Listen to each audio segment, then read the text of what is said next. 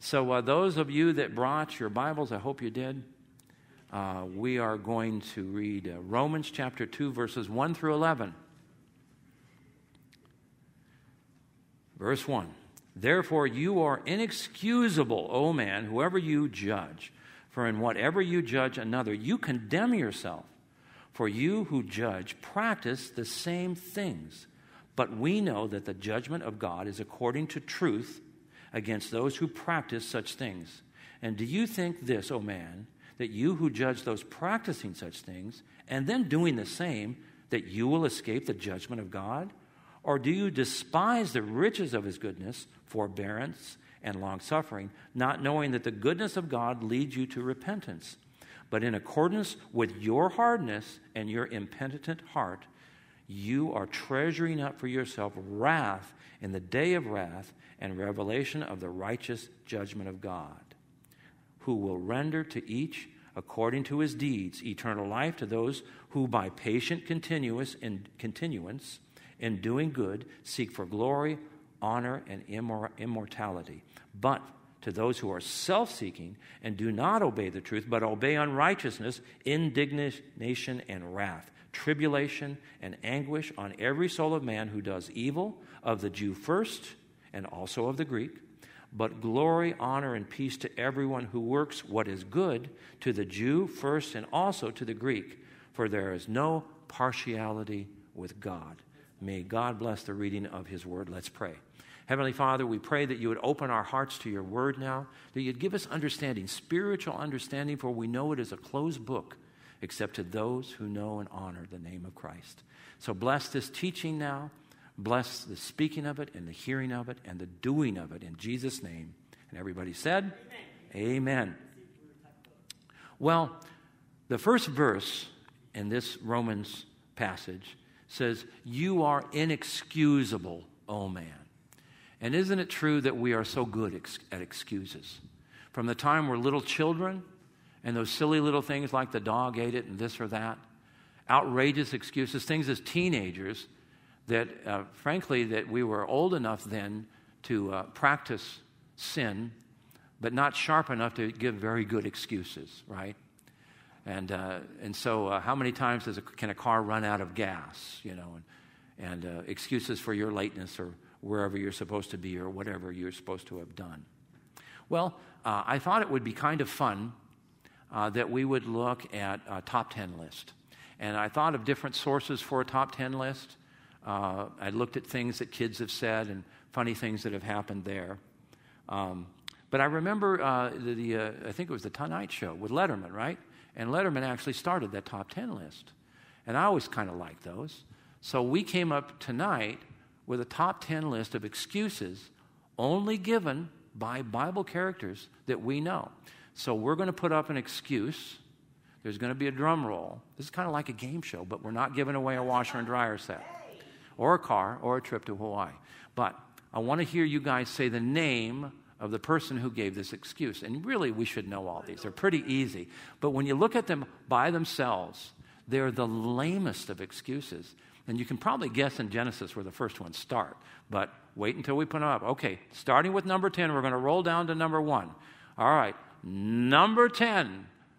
The snake made me eat, do it. Oh, we got the name up there already. Maybe I'll just read them. That name was not supposed to be up there. So I tell you what I'm going to do.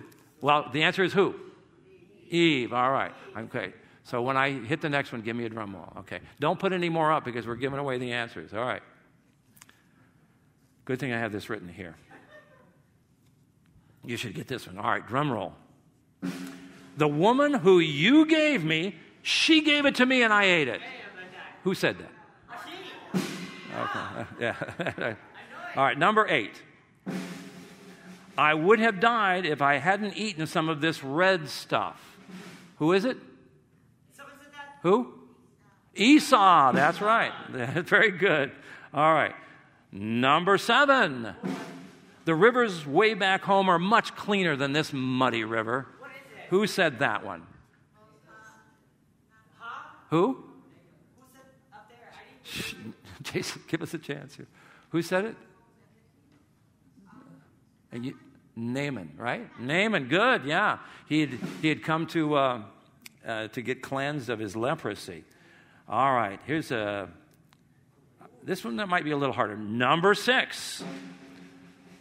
My family ain't much to speak of, and I'm the least of the family.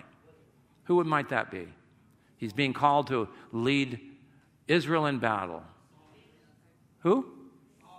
No. My family ain't much. By the way, I'm paraphrasing some of these scriptures here. Uh, Pardon me, Lord, he replied. I'm not going to give his name. But how can I save Israel? My clan is the weakest in Manasseh, and I am the least in my family. And his name is? Gideon. You got it. Okay, good job. All right, again, I'm going to paraphrase it and then I'll give you the whole verse, unless you can catch it quickly.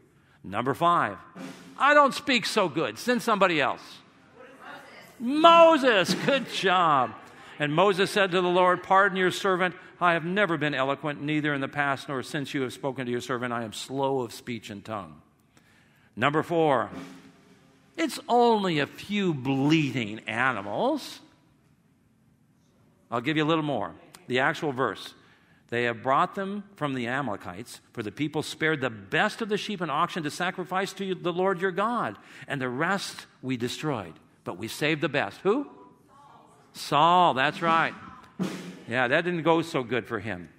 Okay, this one's hard, but I'll give you the, just a quickie first. I'm too young.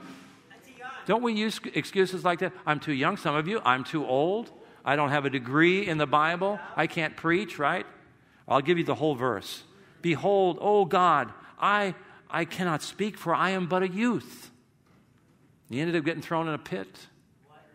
He was Jeremiah. Good job. You got it. Number two.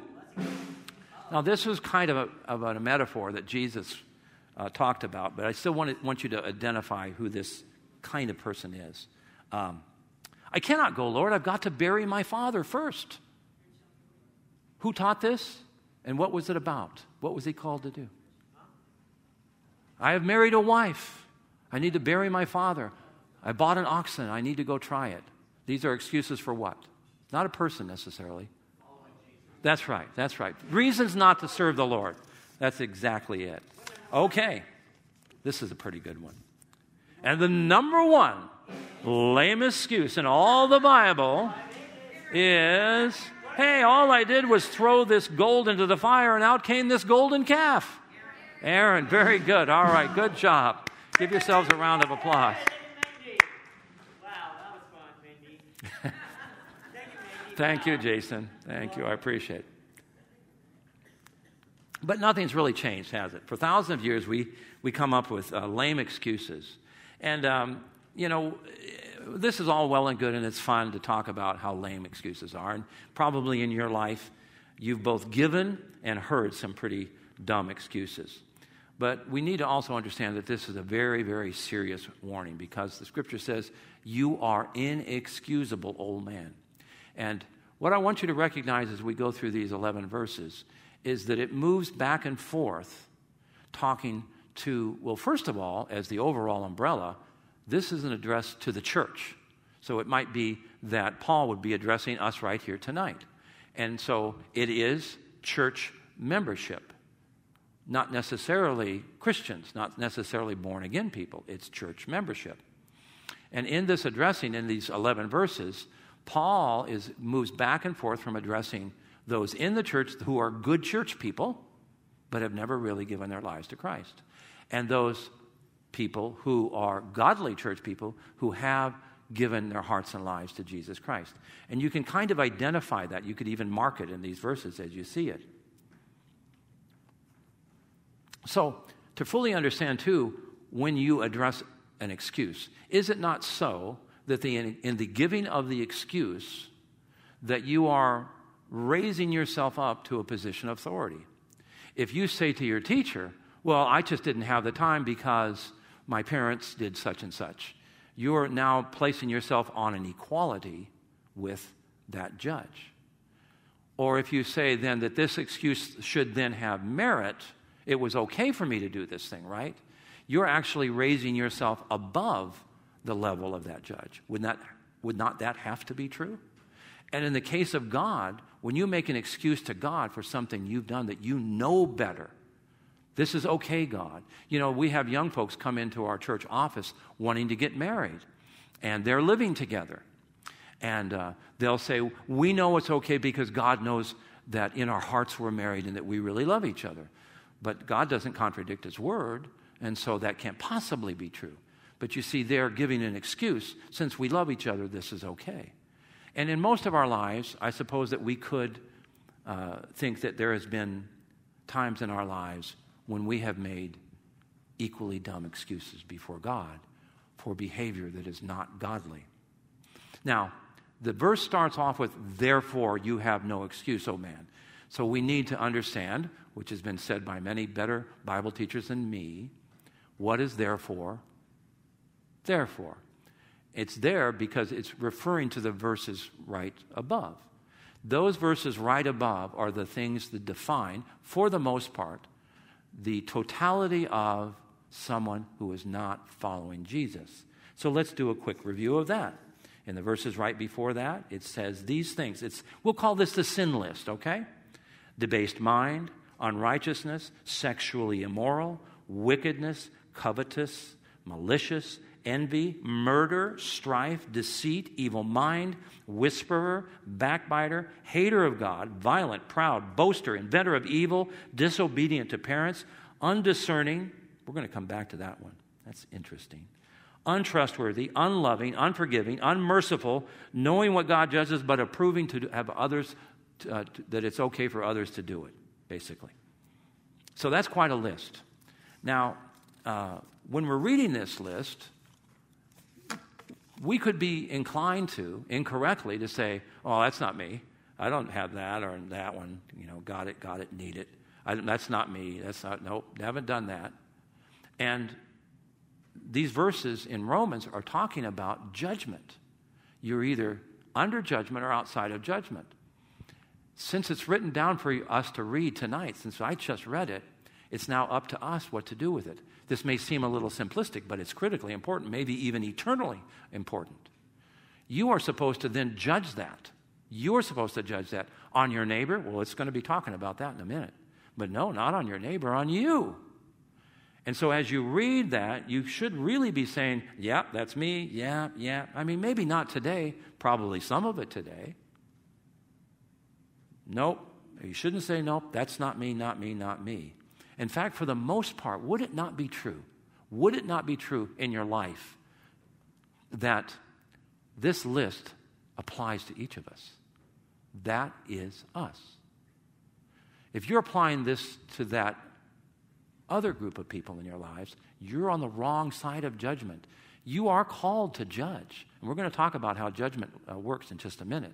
You are called to judge, first of all, you you, right? Remember what your mom used to say when you point one finger out? There's several others pointing back at you. But this is the truth of it. In regards to judgment, it's very critical that judgment begin right here with us. Of course, we're in an age where uh, you know our kids get a participation trophy for playing some game, and that we uh, want to be uh, uh I'm basically a good person, right? My mom used to say that all the time. I'd say, Mom, have you ever accepted Jesus? She says, Well, I, I, I'm, I'm basically a good person. My mom worked for the Los Angeles mob, for Nick Licata. He was the head of the LA mob in the early 50s. And she said to me, I'm mostly a good person. In the last years of her life, she went to church with me. And um, you can only imagine that I had a colorful childhood. Can you maybe put some of that together? But my mom by then was elderly, and so she thought that since she no longer could do the many things that were shockingly sinful, she scored big in these, this list. Um, that she was clear of it. You're not. You're responsible for every single moment of your life. As such, as you look at this list, it should drive you to your knees saying, Lord, forgive me. I'm a sinner, right?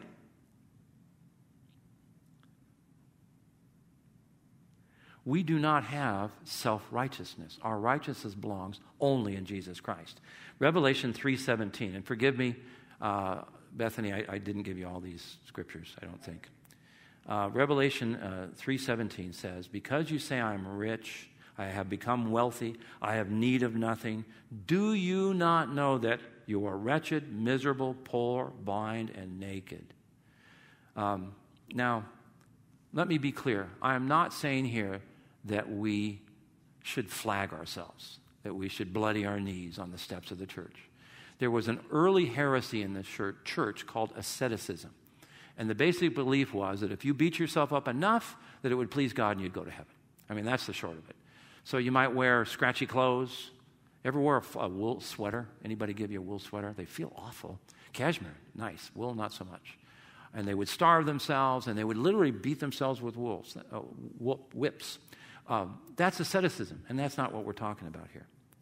So, um, and, and interesting, Paul is probably the best test case for this because Paul, on the one hand, was very humble. Paul said in Ephesians 3 8, arguably the best of all the apostles, right? I think so. He said, To me, who am less than the least of the saints, this grace was given, that I should preach among the Gentiles the unsearchable riches of Christ. So he was a murderer. He was a, a Pharisee. He was the worst of the worst when it came to Jesus Christ. But then in 2 Corinthians 7 4, he says something that seems to contradict this. He says, Great is my boldness in speech toward you. Great is my glorying of you. I am filled with comfort. I am exceedingly joyful in all our tribulation. So, on the one hand, he recognized that he was a wretched sinner. Can you see this? But on the other th- hand, he had this great boldness and power and joy in Jesus Christ. Ephesians 3:12 says, "In whom we have boldness and access with confidence by the faith of him." So while we recognize that we're a bunch of wretched, poor, blind, and naked sinners outside of Christ, we have great boldness to, address, to approach the throne of God. You know, in the Old Testament, uh, that if you went into the Holy of Holies at the wrong moment, uh, I need some, our clock is down, isn't it? I better turn this on or I might preach for two hours, so I know you don't want that. I'll turn it back on. Um, to walk into the presence of God, unless you were the, the high priest, you'd be struck down dead immediately. And yet we can boldly now enter because our problem with sin has been redeemed, right? So it's kind of a hard thing to comprehend. On, the, on one hand, we are humble before God. We know we're wretched sinners. You know, sometimes people think, and this is a problem in our church. Um, I was reading some, some of the old preachers and um, that uh, talk about this, and they uh, say that one in particular, whose name fails me right now, said, If you've been walking with Jesus Christ for 50 years, you are in danger if you think that in this, this passing of time, this growth of Jesus Christ, this working of the Holy Spirit in you through various means, has brought you anywhere away from your wretchedness without the blood of Jesus Christ. And, and that can happen. Can you see how that can happen? Well, you know, I, I've been walking with Jesus lo these many years, right? I'm a pretty good guy now. No, you're not. You're not a pretty good guy now. You're just the biggest stinker as you ever were on the first day that you accepted Christ. Without the blood of Christ, you have not ad- advanced one little bit. If you could live for 5,000 years, you'd still be a wretched stinker, wouldn't you? Right, Dean? Amen. And some of you can say amen, by the way. That's allowed. Remember, this is Paul. He's a steely eyed preaching monster man. Yet everywhere Paul went, there was either riots or revivals. I think in these last days now, we need to be more like that, don't we? Time is running out. Let's go start some riots. The, uh, the uh, orange uh, gathering is going to be happening pretty soon, the street fair. Might be a good time. Now, I'm not suggesting we start riots, but people got pretty upset with Paul. You know, maybe it's time. Maybe it's time you went to that dad, to that son, to that daughter, to that ex spouse, and say, you know what? I don't know whether you like me or not, but you need Jesus Christ. Time is running out. Paul said in uh, Philippians 3 3, For we are the circumcision, that's the Jews, who worship God in the Spirit, rejoice in Jesus Christ, for we have no confidence in the flesh. So no matter how far we go, we never have confidence in the, in the flesh. The judgment of God is according to truth, it says in verse uh, 2. to those who practice such things.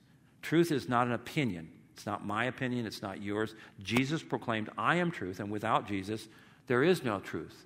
Continuing in verse 3, it says, And do you think, O man, that those who practice such things and then do the same, that you will escape the judgment of God? You see, this is the group who has not come to Christ. They're in church, they're in church judging, but they haven't judged the correct person, which is themselves. When we review this list of sin and judge ourselves as innocent, we have failed the test of being born again. If we turn this list toward others, in so doing, we reveal that we are still under the judgment of God. Perhaps this is one of the reasons that our modern church is so weak and so frail. When we put on the cloak of judge, we commit blasphemy because that judge only belongs to Jesus. In 1 Peter 4:17 it says just that. For the time has come for the judgment of God to begin at the house of God. That's us. And if it begins there first, what will be the end of those who do not obey the voice of God? Now, there is one who does go around judging, and he's an evil one. He is the devil himself. Revelation 12:10 tells us that. Then I heard a loud voice in heaven saying, Now salvation and strength, the kingdom of our God and the power of his Christ has come. For the accuser of the brethren who accused them day and night before our God has been cast down. You don't want to be that guy. So what do we do? We don't want to be on the wrong side of this judgment thing.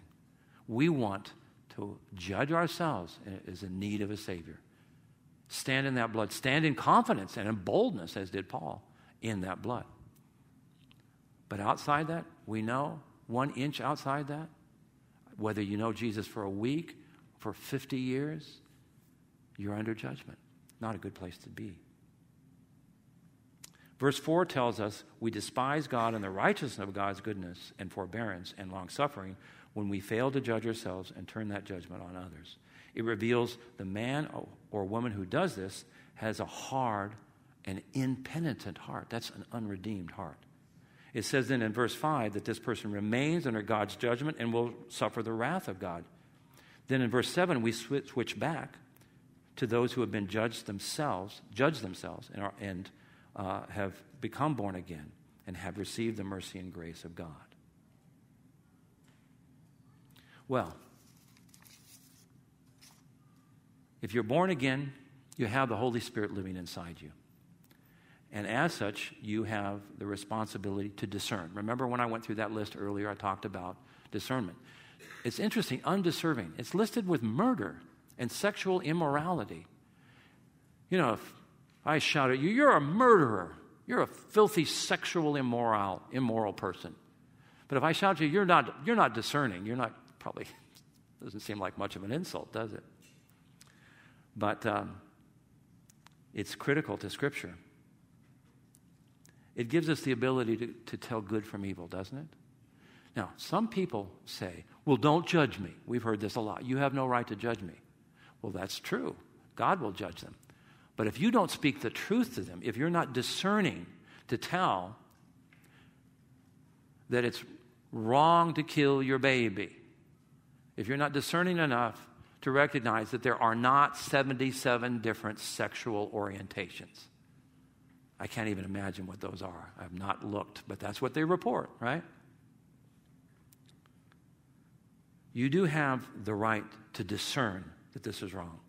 God alone judges, not us. However, we have a responsibility to understand what is good and what is evil. And if we don't, the Bible will condemn us. Ezekiel 3:20 says, "If righteous people turn away from their righteous behavior and ignore the obstacles I put in their way, they will die. And if you do not warn them, they will die in their sins. None of their righteous acts will be remembered, and I will hold you responsible for their deaths." If we fail to warn, to discern what the Bible says, their blood is on our hands. Your moms, your dads, your children, your neighbors, blood is on your hands. If we don't warn them, we're not discerning, and we fall under God's judgment. We express our gratitude and humility by making this warning that it's only by the grace and blood of Jesus Christ that I have avoided judgment. Our mission, if we are Christians, is to be Christ like, to exhibit his loving goodness and patience as it was given to us, right? I've got to admit that when I see the news, the politicians, liars on both sides of the aisle, who call good evil and evil good, I struggle with anger. I have to gulp it down. I want to get angry. I know so many people right now, so many people I care about and love that are standing on the open jaws of hell. Hell is not an idea, it's real. And we must, we must be saved, and they must too. And you and I are alone are entrusted with this message. We alone are entrusted with this message on how to warn them, how to discern what is happening here. It is happening. Can you not tell? Are you not stirred? Do you not see that this is not like any other time in history? The signs are all there. We can't give excuses that we haven't seen them. We must discern and warn them. And if we are still under judgment ourselves here tonight, or anyone hearing my voice, you need to get right with Jesus right away. Time is running out. Let's pray. Heavenly Father, we thank you, Lord, for your word tonight. We thank you, Lord, that you love us so much that you warned us, so much that you gave your son, and that you gave it all through him. Every drop of blood, every whip that hit his body, for no reason whatsoever. He was just, he was righteous, and yet he paid for all our unrighteousness. We must know that, and if we know it, we must proclaim it. O Holy Spirit, fall on us tonight as we end this service, that we would know it and proclaim it. In Jesus' name, amen. It's your job to proclaim it. God is indeed so good. Time is running out. If you stand in the way of judgment still, come up tonight. We'll pray with you. If you need prayer for someone who's still standing in that judgment, come on tonight. We'll pray for them as well. In the meantime, go with God and go give them heaven. God bless you.